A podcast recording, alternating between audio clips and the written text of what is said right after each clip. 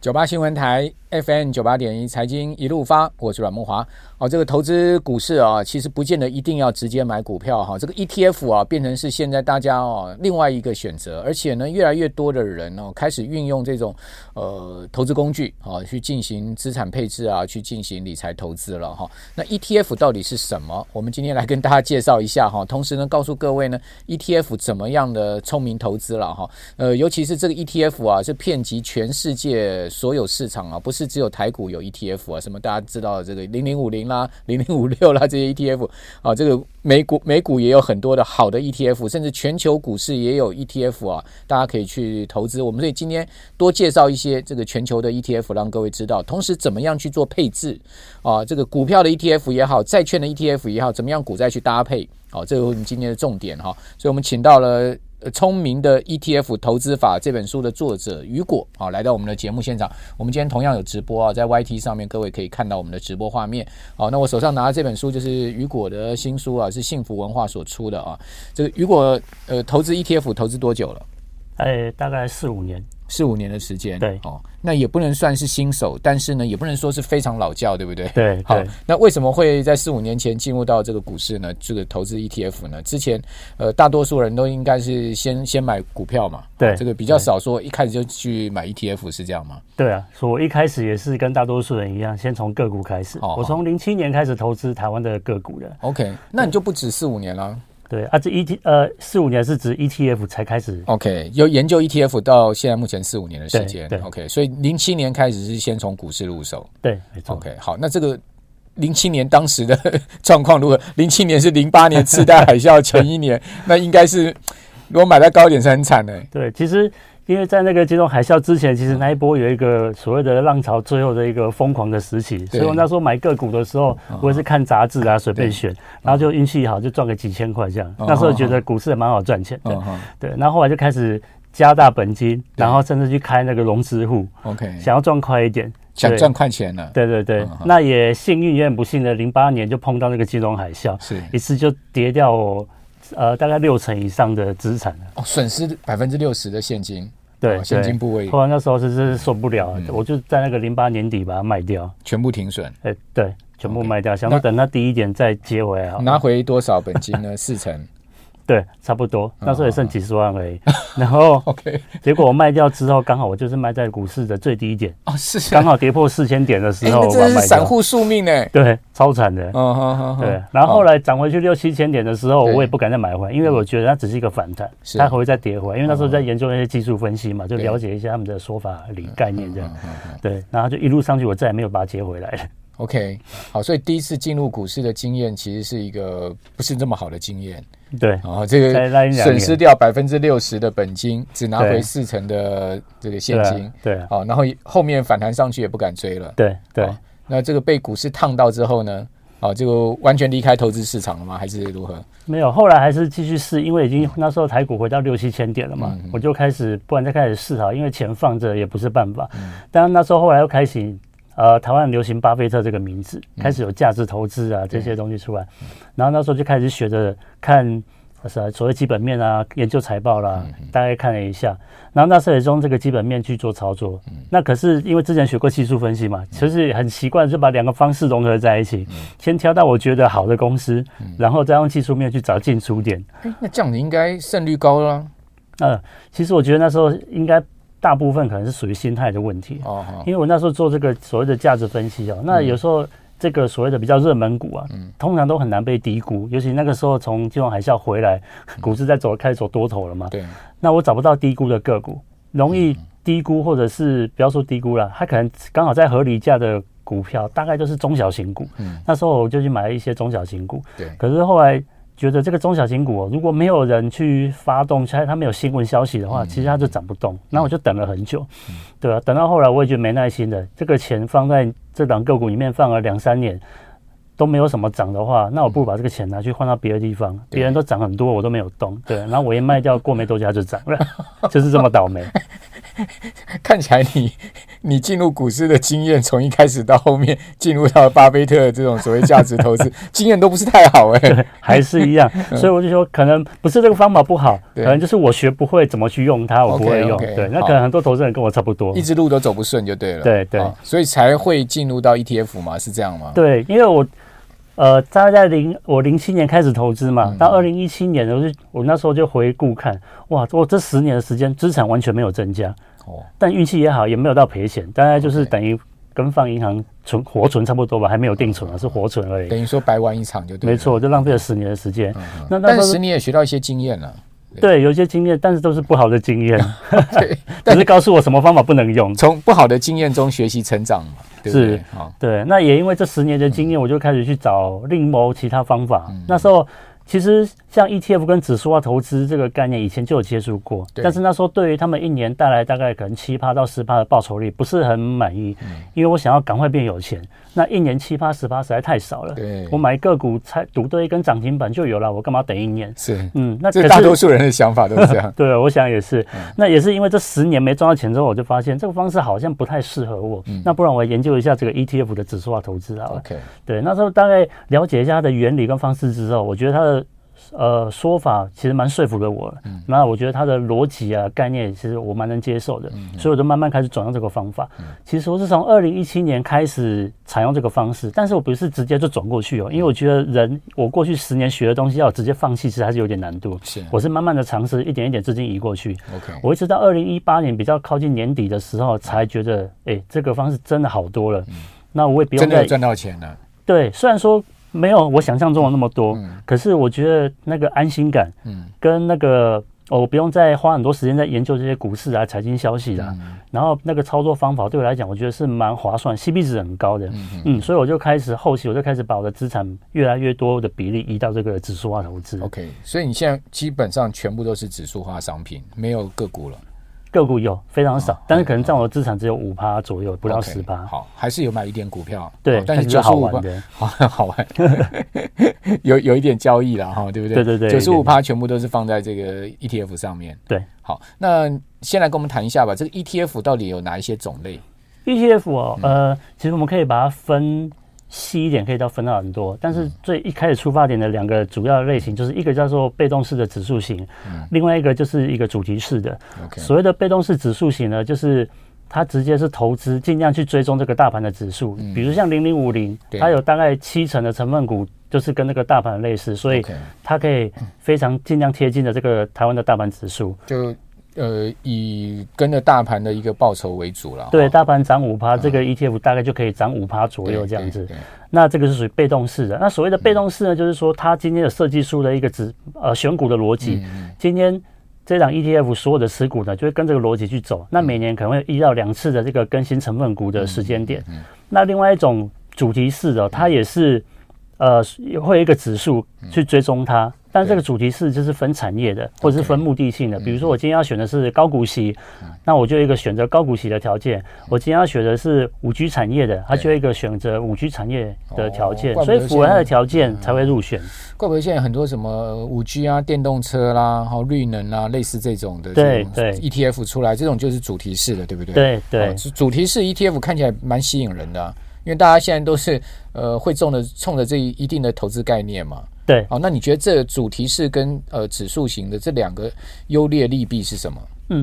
如投果资人怎么去是选择？如果是主题式的话，我觉得投资人就必须要对那个产业有一点了解。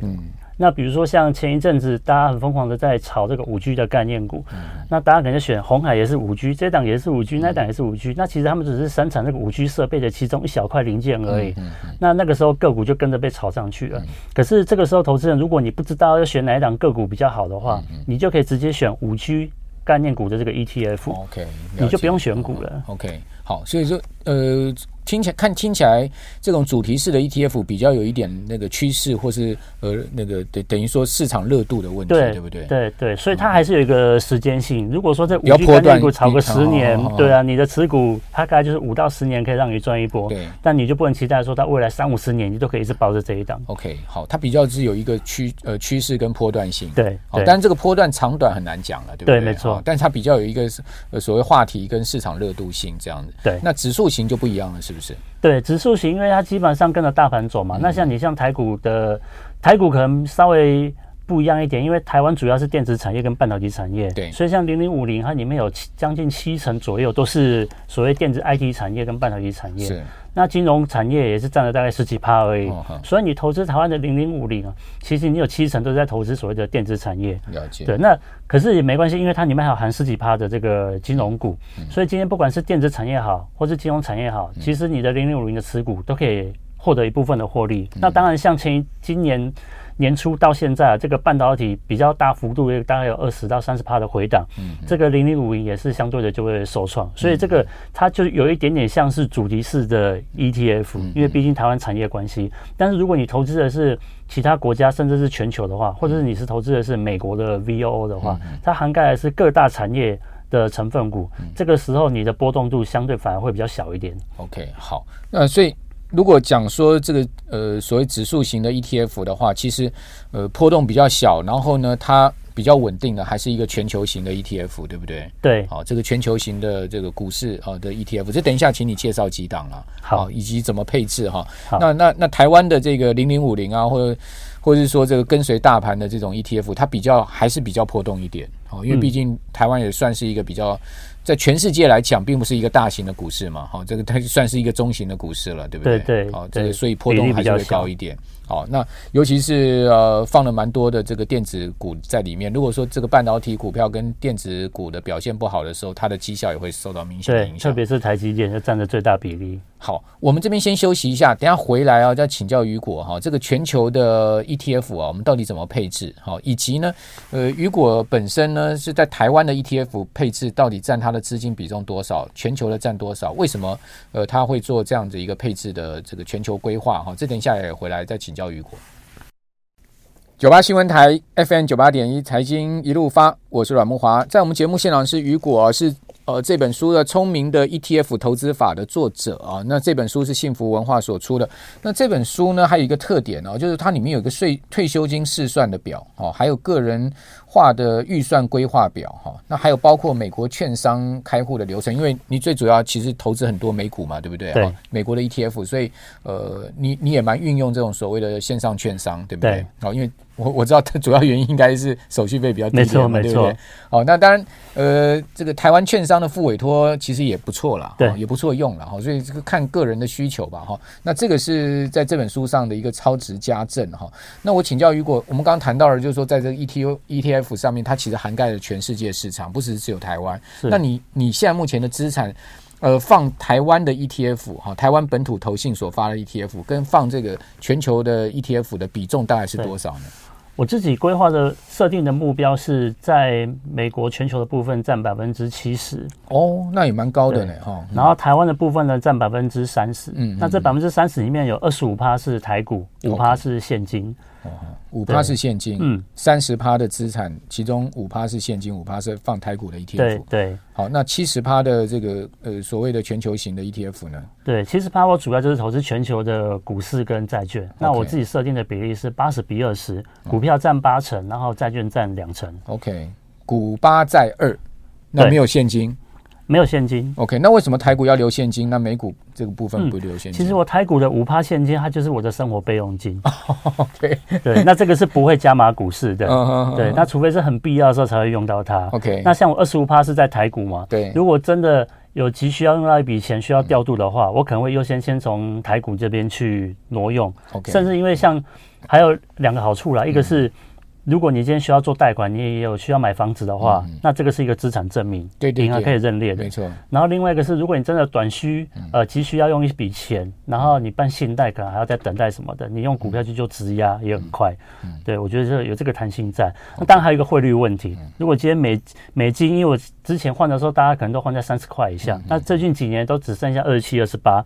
对，如果这时候你需要把美金换为台币的话，你就必须实现这个大约十趴的汇损，了解所以我可以用台币先撑着，美金我就是放存我的退休金用的。 OK，哦，这个其实蛮好的概念，这其实已经是呃投资加理财的概念了，对不对？呃，差不多对哦，这融合个也在就一是起说，我们投资这件事情，其实还是要把现实生活考量在里面嘛。当然哦，不是，是这个非常理想化说， 哦，为了投资，我所有钱砸进去，我都不考虑我的现实生活。所以对雨果刚刚讲这个蛮实际的，就是说他为什么还是要留三十趴的这个资产在台湾？哦，这个买台股的 ETF 啊，二十五趴五趴现金，最主要还是生活考量，对不对？。对对，好，那这个二十五趴的 ETF 放股市的话，你是嗯分几档 ETF 呢？还是说只有一档我自己只有两档。 ？OK，那这边我在台湾的投资啊，我就不是走这么的指数化的投资，因为我自己持有的是零零八五零跟零零八七八、零零八五八五零跟零零八七八这两档都是主打这个 ESG 的概念的。哦，OK，ESG、它其实也都是蓝筹股嘛，大型的比较。对，其实像零零八五零跟零零五零很类似，他们的持有的成分股很接近。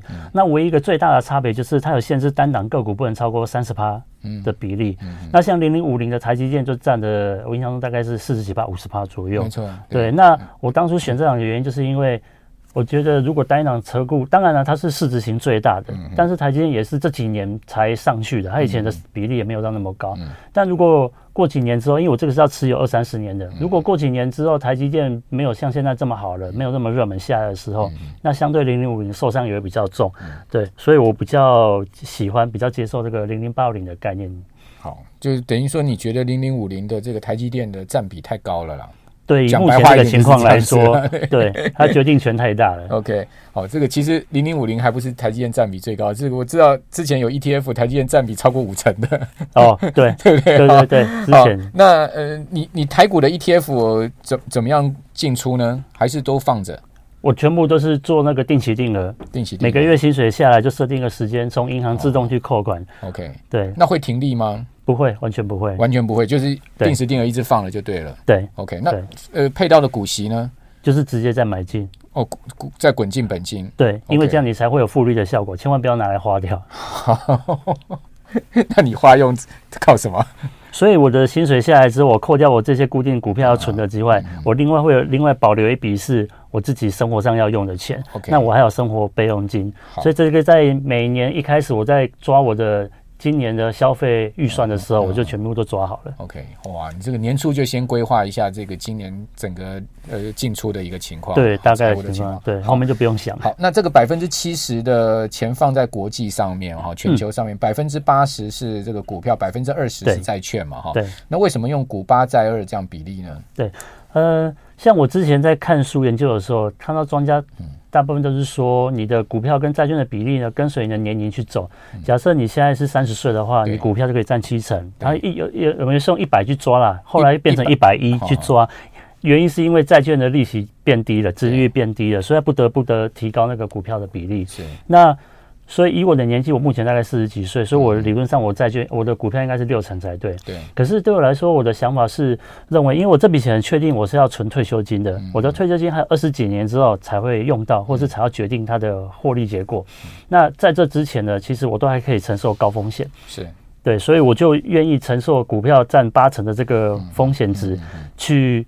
希望可以加快加速我的这个资产累积的速度。了解。那一直到最后我要退休的前五年之后，我才会开始来调整我的股债配置比嗯例，一直到我要退退休的前一年，我是计划把我的股票降低到四成甚至三成。 OK，就退休前五年很关键，对不对？对不能在这个退休前五年让你的资产大幅减损嘛，对不然就全功尽弃了。对啊，如果你再碰到一次股 票跌五十金融海啸，对哦那你的计二十年计划就全毁了。 OK，好，所以雨果刚刚这个观念非常重要。就听众朋友，如果你是做一个二三十年的退休金的一个理财计划的话，其实越接近退休的时候呢，其实你的这个投资组合要越保守哦。对对不对因为我要用到这笔钱了。没错，好，这个这时候就经不起大风大浪，没错对不对但对嗯是离你退休还很长的时间的时候，其实你可以尽量积极一点。对哦这个就是你的想法。对，我知道有人。很积极，比我还要积极。他是百分之百持有股票的对，嗯他觉得这段时间他可以承受最大风险。没错嗯可是我觉得他忽忽略了一点，就是股市会有大回档的时候，那每一次大回档其实对你的百分之百持股的受伤是很大嗯的。那我做这个股债配置啊，我每一年或者每一个固定的条件下，我都会做债平衡。这个债平衡可以保护你的资产不要损失那么大嗯好，嗯你要回来的时候速度也比较快。那所谓的再平衡策略原则是什么？好怎么样去调整这个股债的比重？因为我知道再平衡就是调整你的投资组合内容嘛，对对不对？对好，那怎么呃什么原则下去调整它？对，第一个再平衡，所谓资产配置的基本概念啊，就是你不要把你的钱全部放在同一个篮子里面。没错，今天你的股票买再多档，它都是股票，它就是其一种资产而已。那你必须要把你部分的钱呢拿来放在别的资产。所谓的别的资产，比如说像黄金、重金属啦，房地产也是啦。那定存也可以算是一种，所以债券也可以是一种。那因为债券它比较有这个价格上的波动，你可能获利会比。定存理论上会比定存还要再更好一些哦，所以我通常大部分大家会用呃股票跟债券来做搭配。 OK，对，啊，那你你什么样的条件下会再平衡呢？你我现在是比如说八比二嘛，哈，对，那你什么样的情况下会变成七比三呢？啊，或是说六比四呢？对我现在设定都是八比二，那我再平衡的执行条件有两个，一个是每一年的固定一个时间，通常在年初的时候，因为那时候还有年终奖金啦，还我还要再规划我的讲今年的预算的运用，所以我就那个时候同时做。那这样的好处是，如果今天股市是走多头，它走一个十年多头的话，我每一年才会把这一年股票涨多的部分卖掉，拿回来买债券。